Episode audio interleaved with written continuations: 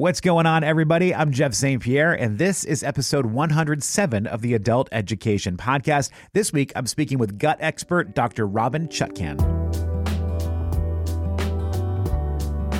Thanks so much for checking out the show. I really do appreciate you taking time out of your day to listen to adult education. And this show is all about learning new things, or maybe learning more about some topics you're already familiar with. I speak with experts across all fields to learn more about health, education, technology, mental health, and really just about anything that I find interesting. If you'd like to support adult education, the best way to do that is to leave a five star rating on whatever platform you're listening on. And if you like what you hear, please share it with your friends. I love how word of mouth can inspire new people to check out the show. So, this is called Adult Education. So, today you're about to step into Gut Health 101. One thing you may have heard me say in previous episodes of this podcast is that I wish I had learned some of these things in school. Like, where was this information?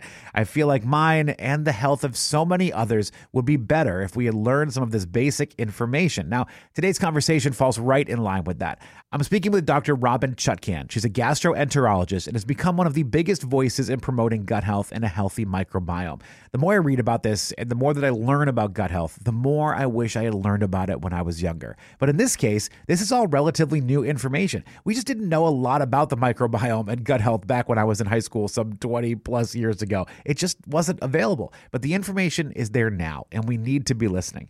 In today's episode of the Adult Education Podcast, Dr. Chutkan and I talk about her new book, The Antiviral Gut Tackling Pathogens from the Inside Out. It's important to have a healthy gut. That can help you feel better in so many different ways because it really all starts with the gut. But Dr. Chutkan is here to explain how having a healthy gut can also help us ward off other diseases and help us battle things like COVID and other illnesses. This is one of those books that I sincerely hope people pick up because the information can be so helpful, even life changing in some regards, especially as we're in the middle of eating season right now and getting towards the new year when a lot of folks are going to pledge to be better. This book can give you a million more compelling reasons why you should be eating better and have a healthier gut. Hi, Jeff. Hey, how are you? I wanted to say hi. I'm well, thanks. How are you? I am doing great. Uh, thank you so much for your time today. I'm very excited for this conversation.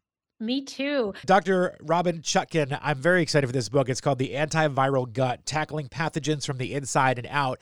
I never realized how important the gut was. And I think a lot of people are in the same boat as me. And the first time I really started to learn more about the gut and the microbiome was really a couple years ago when I heard an interview with uh, Dr. Will B. I could never say his last name right. So Will Bulsiewicz. thank you. I'll let you handle that. So I heard him talking about it and I was like, wow, there's some fascinating stuff going on here that I've never heard before. Like I never heard about it in a health class. I never heard about it from a doctor or anything. All these years why don't we learn more about that? You know, it's a whole new frontier in medicine, Jeff, this idea of the gut and the microbiome. But I want you to do something. I want you to look down at your gut. Okay. Okay. Yeah. Where is it?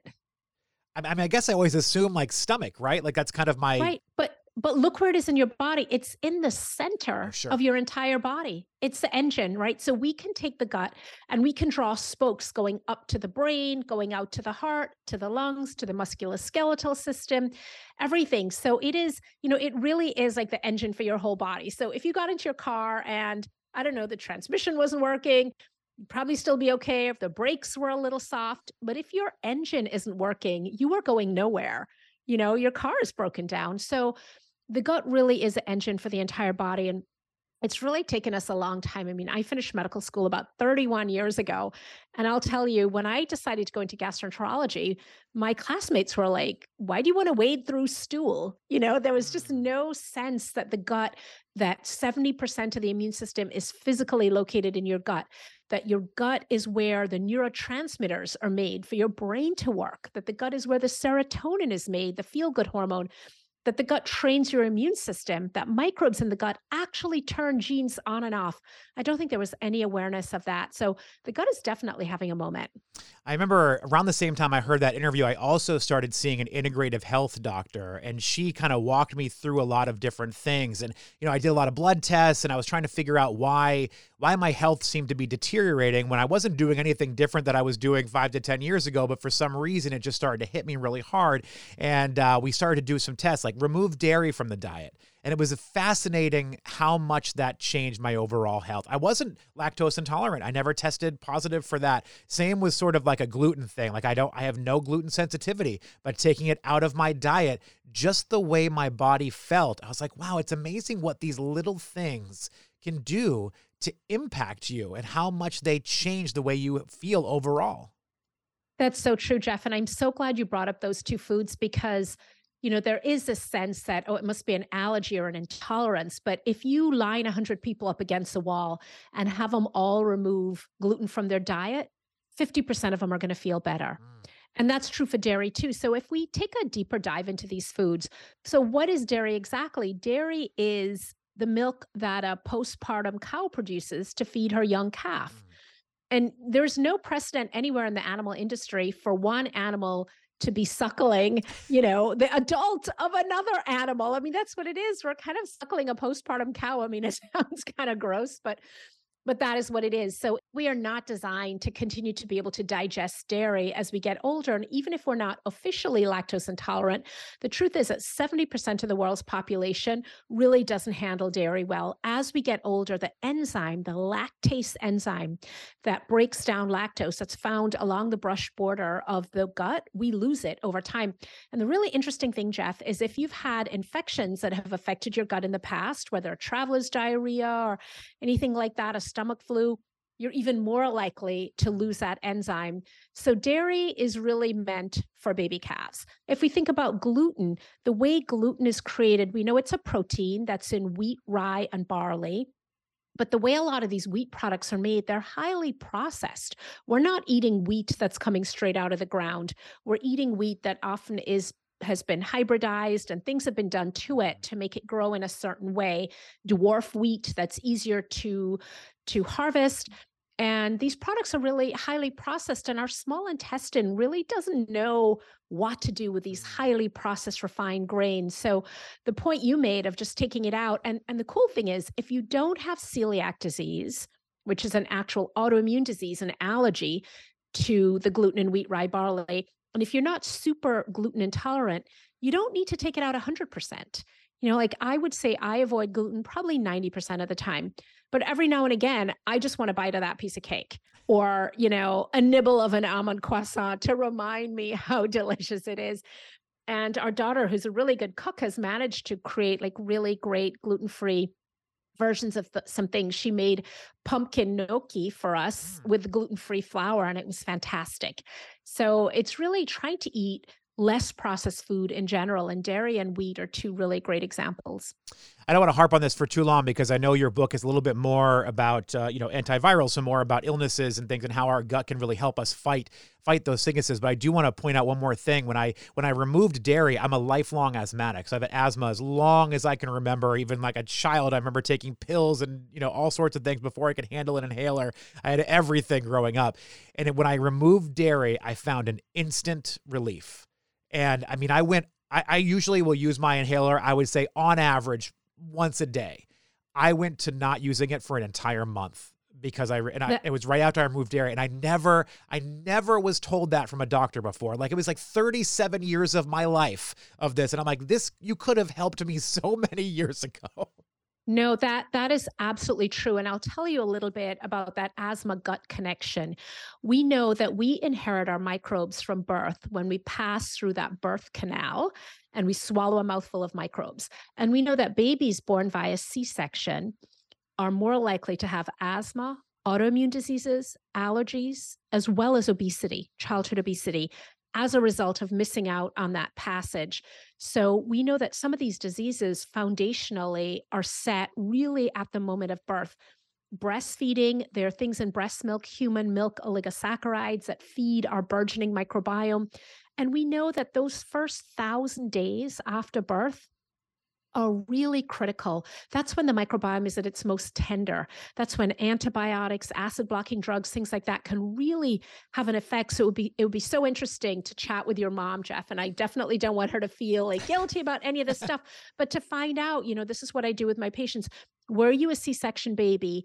Were you breastfed? Were you exposed to acid blocking drugs, antibiotics, things like that early in life, because that's the exact story of my teenage daughter and how I got really interested in this as a conventionally trained gastroenterologist, how I got interested in the link between manifestations of disease and the microbiome, because she was a C section baby. Mm got antibiotics at birth because I had a fever, minimally nursed because my breast milk dried up. And she embarked on basically two years of antibiotics every month. She had had two dozen courses of antibiotics before she was in preschool. And she was a very sickly child, getting colds and coughs all the time. She was diagnosed with asthma on one visit. And that's when I was like, uh uh-uh, okay, we're changing course. We are packing up all the stuff, we're putting it in the attic, and we're taking a different approach and of course, I realize that as a physician, I'm in a position to make sure. that decision. I'm not suggesting people stop going to the doctor, but I am suggesting that people ask their doctors some really critical questions like Is that antibiotic absolutely necessary? Because what we know is that five to seven days of a broad spectrum antibiotic can remove a third of your gut microbes. Mm.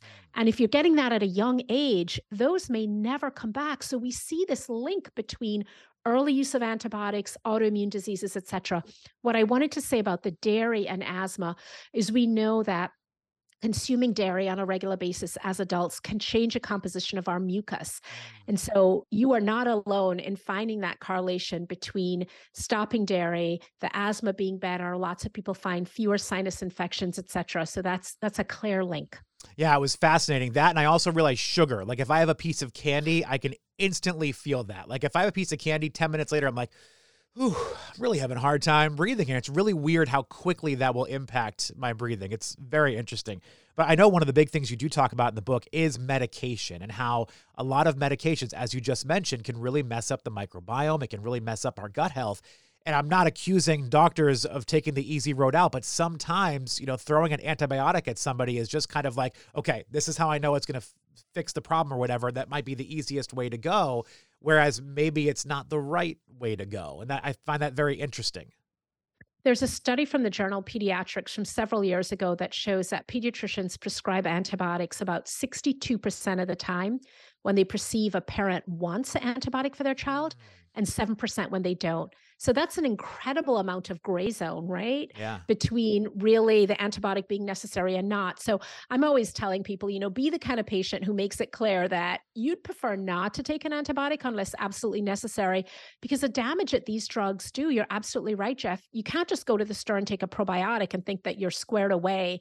They do lasting damage. And over time, if you combine frequent antibiotics, other medications like acid blockers, steroids, immune suppressing drugs that mess up the microbiome, a highly processed Western diet with not enough fiber, lots of sugar, limited exposure to the outdoors. You start to add it all up, and we start to see how these diseases are made. They're created by some of these things that we're doing my daughter is turning two pretty soon. So I've been in and out of doctor's offices just with, you know, regular checkups here and there. And one thing that I have noticed is that the doctor will ask. The doctor asks questions like, like do you want xyz do you and like i don't do i? I mean you're the doctor. Like i i sh- you shouldn't be asking me that question. Like I, you should be telling me what i need you know? And i find that that's been an interesting shift in recent years and, and i assume a lot of that has to do with how sensitive people are nowadays and the lawsuits that can happen but i just i'm like you're you tell me. You know a lot more than i do about this.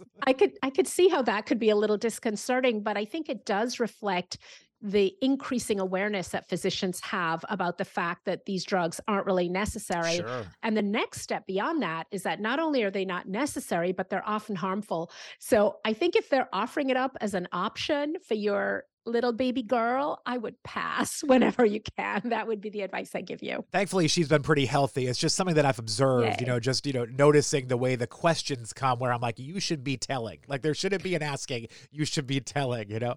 Uh, but something else that popped up during COVID specifically is, and, and one of my coworkers is a perfect example of this he would swear up and down that because he ate a good diet and because he took certain vitamin supplements that he was immune from covid and I, I know how health works. Like, I get it. Like, I'm sure the healthier people we saw did not have the same impact of COVID that, say, someone that was unhealthy. Um, but I was like, you know, you can still catch it. You just might not have it the same way that somebody else does. And he'd walk around like Superman, like, I don't care. I can't get anything. And I'm like, I don't know. Cause so settle this bet for me. Could he still catch it? He could still get it, but if he is a healthier host, he's less likely to be really sick. So basically, it's this combination of Louis Pasteur's germ theory okay. that says a bad bug gets into our body, in this case, SARS CoV 2 makes us sick, and another Frenchman, Antoine Béchamp, who championed terrain theory, who said that if your soil is healthy, and I think this is what your friend is referring to, if you got a healthy gut, healthy microbiome, the seed, the germ, can pass harmlessly through your body, through your soil, without doing a lot of damage. So he absolutely can get COVID. But again, we have a study from the researchers at UMass in 2021 that showed that the health of the microbiome is the most accurate predictor of outcome from COVID. So it can predict who ends up on a ventilator, who ends up on the IC in the ICU, who ends up dying from COVID. So in that sense, your friend is right that you know people who have a healthier microbiome, healthier gut, healthier habits are generally going to have a better outcome. Now, it's not 100%, sure. right? Nothing in life is. So there're going to be exceptions. I feel like that's the case with many diseases, though, right? I mean, the healthier the person is overall, the less likely the disease is going to take them down. You are absolutely. You could go hang a shingle. I think you should hang a shingle. You're so sensible. Nobody like, needs that. Great advice. You've got great advice here. But you're absolutely right, Jeff. So think about it. If you are an 85 year old and you have obesity and you're a smoker and you're sedentary and you're diabetic and you're hypertensive and you have a stroke, you're not going to have the same outcome as a 25 year old ultra runner who's you know out there eating tons of salads right and has healthy habits so if I could summarize a book in one sentence, it would be the health of the host matters. Yeah. And it matters often more than the potency of the pathogen. I mean, if you think about think about poliovirus, in 0.5% of the time, poliovirus gets into the body, it penetrates the gut lining, it travels through the bloodstream to the central nervous system, and it causes devastating flaccid paralysis. Mm. But what about the other 199 people? Who have polio and I are either asymptomatic or mildly symptomatic and make a full recovery. That is not random. If we look at Ebola, one in three people who are infected with Ebola get sick. Mm-hmm. The other two out of three end up not actually having an active infection. It's a much smaller percentage in childhood. And so this stuff is not random. There are things about us as hosts, and not suggesting that this is anybody's fault or they're to blame if sure. they get sick, but really empowering people and saying, hey, here are some things that you can do to be a healthier host, to be more resilient. Because the reality is, these pandemics are getting more and more common. We're seeing them more frequently. In the last 50 years, there have been 30 different new viruses for which we have no cure. Mm. Not just SARS CoV 2, but HIV, Ebola, lots of different ones hepatitis C. So these things are becoming more common for a variety of reasons. And we need to become more resilient. We need to pay attention differently from how we were to really pay attention and think about what we can do. Because you just touched on it, I, have heard you talk about this before. So I, I do believe we're on the same page here. Health of the host is very important, but that does not mean that some extra protection like a vaccine is not important. I'm so glad you mentioned that. Absolutely not. These things are parallel. These are things to do together. So you can think about vaccines and social distancing and masking when that's appropriate as external things that we can do. And we can think about our terrain as what we can do internally. And we need both for sure. Another phrase I've heard you talk about is the Goldilocks immune system. Can you talk a little bit more about that? Sure. You know, when I was in medical school, the immune system was a sort of ephemeral thing. Like, what exactly is it? It's these sort of humors and cells floating around. But again, 70% of it, 70 to 80% is in your gut. And I like to divide the immune system up into internal threats and external threats, and then overactivity and underactivity. So let's talk about an overactive immune system and internal threats. We're really talking about autoimmune disease there, where your body starts to react to your own tissues and joints. Mm. So, in the case of rheumatoid arthritis, that would be joints. In the case of Crohn's or ulcerative colitis, it would be your gut bacteria. In the case of psoriasis or eczema, it would be your skin. So, your body is, your immune system is overreacting to internal threats to your own body. In terms of external threats, that would be severe allergies, like anaphylactic shock after a bee sting. That's a sign of an overactive immune system reacting too much to an external mm-hmm. allergen.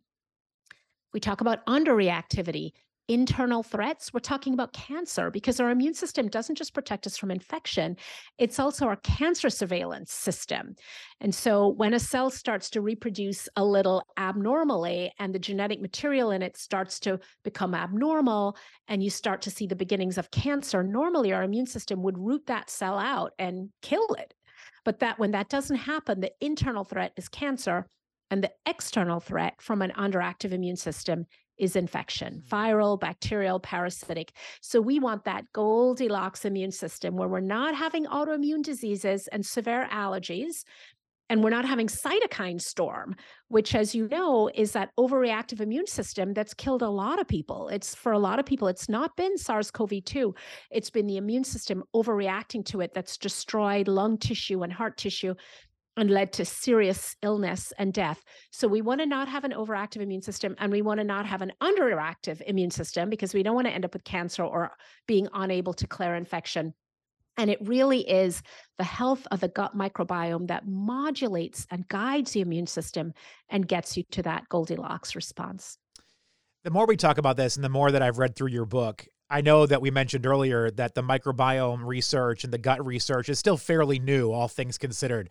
But if somebody had laid this information out to me 20 years ago, you know, in a health class or whatever it may have been, I can just think of how different my life may have been. You know, like I've always had, i I've always been a little overweight, and I've always had doctors that would say to me, "You could use to lose some weight." I'm like, "Well, great, that's a good piece of advice, sure." But if they had told me why, like if they had told, explained to me why eating this would be good, or why not eating that would be good, or like cutting out dairy would be better for my asthma, my life would have been exponentially different. And I just wonder, like, this is a rhetorical question, I suppose, but why don't we inform people more about this? You know, 20 years ago, Jeff, we can say people really didn't know. I mean, 17 years ago, when my daughter was born, I didn't know about the incredible danger of all these antibiotics she was being given and and all of this stuff. But you know, I wrote my second book, The Microbiome Solution, which is all about this in 2015. Mm.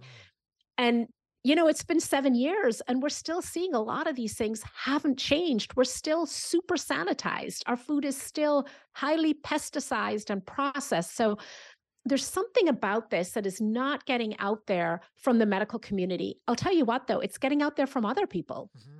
So if we look at the podcasting community, and there are lots of people who don't have an MD behind their name, but they're putting out good, sensible health information some people are putting out misinformation. Sure, that's the challenge. There, there, are lots of people who are putting out, and, and what I tell people is if this person's not trying to sell you something, take a listen. If this person, there's a quick pitch, maybe not so much right what yeah. what is this person's real intention is it to sell a product a supplement or is it really to give you good information so i think that can be helpful i mean sometimes there's overlap but we really didn't know a lot about this stuff. And here's the other thing now we're in an era where the average consumer may be better informed than the average physician. Huh. I would wager, if I were a betting person, I would put my maximum bet down a nickel that you probably know more about the effect of gluten and dairy on your body than a lot of physicians. Mm. And that's a little bit scary when you think about it, right? Because it's like, aren't you the one who's supposed to be in charge of me? But I think what it speaks to is this idea that we have to be better advocates for our own health. And sometimes we have to disagree with our doctors or challenge them. And we have to go out and get the information. And that's the whole point of a book like this is really to put the information in the hands of the people so that they can have the power to be more resilient, to decrease their susceptibility, and ultimately, not just to viruses, but to be more resilient in general and to have less disease. What I also love about your book, now that you mentioned that too, is that it's very easy to read. I, I, know we're talking about scientific stuff, we're talking about health stuff, and sometimes there's going to be some big words, and there's going to be some things that I'll be honest with you. I read a lot of books like this, and sometimes my eyes glaze over after a point where I'm like, oh my gosh, there's so much information. I have to take a break. I have to come back to this. Your book reads very well. Like, I I found myself being able to take in the information, retain it, and understand it without having to go get a dictionary and be like, wait, right. wait, what what is that book that I, you know? So I, I appreciate the way that you wrote it and put it together because it is very uh, layman friendly. It's very user friendly. Thank you so much for that. I, I, worked hard on that. And the other thing is, I didn't want to make it too big. This is one yeah. of the shortest of my four books. And I wanted the whole second half of the book is the plan. And I really wanted to focus on those actionable steps, those practical things that you can do and not overwhelm people. Like, it's like, okay, I get it. I need to sleep. I want you to tell me how to sleep. And that, you know, those actionable steps are really important. And when you say practical, like we're talking about things like breathing. Again, one of those things that until a couple years ago, when I really sort of dove into this podcast world and started speaking to people like yourself, I never realized how important just some deep breathing was for my body. Like I never understood. Now it's like, wow, that's so easy. Where the hell has this been my entire life? And the belly breathing, right? The yes. difference. Like if you take a breath in your chest, you're like, you can feel the stiffness and the you know the tension versus the belly breath where i mean yeah it makes you look like you have a little bit of a bare belly. That's okay. That's how you're supposed to breathe. And that kind of breath really helps to trigger your parasympathetic nervous system and calm you down as opposed to the sympathetic nervous system that revs you up. It really, I mean, so much of this stuff is like simple advice that our grandmothers would have given us. It really is. It really is. I mean, I, I've always, well, I shouldn't say I've always, but I used to have a really hard time going to sleep. My stress levels were very, you know, off the charts. My core, my, my hours are very strange. I wake up at three o'clock in the morning for work every day. So I'm trying to go to bed at a decent hour, but it's life. It's hard to go to bed at seven o'clock at night when I should to get my full eight hours of sleep. So my cortisol levels were wild. So I would have a hard time sleeping. I'd be stressed out a lot. And when somebody kind of sat me down and told me, um, now what they told me was seven seconds in, seven seconds out. So really, like, I will do that. I'm telling you, I can't even get to the third count before I'm already asleep. I'm like, wait, what just happened? Why am I waking up four or five hours later? And it's just something so simple. And again, if I had known that when I was in, say, middle school or high school, it would have saved me a lot of sleepless nights. I'm so glad you mentioned sleep because a study from the British Medical Journal during COVID showed that there is a whopping 88% increased risk of COVID in people who are chronically sleep deprived. Wow. And for every additional hour of sleep you get, that risk drops by 12%. We know vaccines are less efficacious. If you were sleep deprived in the two hours before you get the vaccine, you may have as much as a 50% reduction in vaccine efficacy.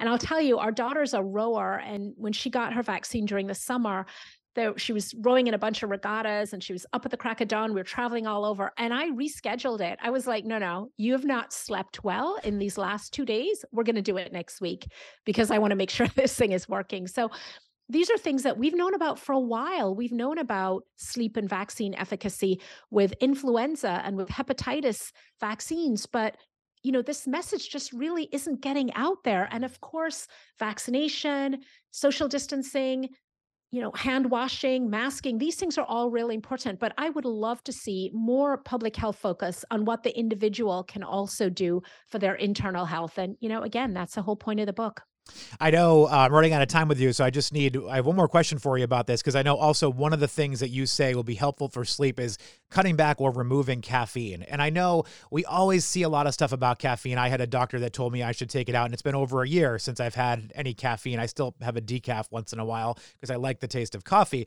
but I've removed caffeine from my world. But then you see these studies that come out that tell you all the health benefits of drinking caffeine. So I'm kind of curious from your standpoint, where do you stand on caffeine? Yeah. So, who are those studies funded by? almost always, uh, almost always a coffee maker. So, here's the deal: caffeine in moderation, a cup is probably okay, but if you have trouble sleeping, remember caffeine has a long half life. So you could still be feeling the effects of that caffeine up to six or eight hours later. So, you know, if you're having a cup of caffeine uh, some caffeinated drink at one or two in the afternoon, that's gonna, you're still gonna be feeling those effects into the night. So, particularly if you're somebody who struggles with sleep, you're definitely better off doing, you know, an herbal tea decaf product for sure. Dr. Robynne Chutkan, the book is called The Antiviral Gut uh, Tackling Pathogens from the Inside Out. Uh, I really appreciate this work. I appreciate your time. Is there a place people can go if they want to find out more about you, they want to follow along with your journey? There is Jeff St. Pierre. There definitely is. So you can find me on Instagram at Gut Bliss. You can find me on my website, robynnechutkan.com. two challenging names to spell R O B Y N N E C H U T K A N dot com. And uh, the thing I'm really proud about on the site is that we have lots of free information. We have gut guides, we have free office hours. Join me every Tuesday for that. And we also have a free antiviral gut masterclass in February that you can sign up for. We've got a great lineup of experts and all of this absolutely free. Well, Robynne, I appreciate you. Thank you for putting this out in the world. It really can be life changing for so many people. So thank you so much. You're so welcome, Jeff. Thank you for hosting me. Big thank you to Dr. Robynne Chutkan for her time. Her book, The Antiviral Gut Tackling Pathogens from the Inside Out, is available now wherever you get your books. And thank you to all of you for listening and spending some time with the Adult Education Podcast. Until next time, be well.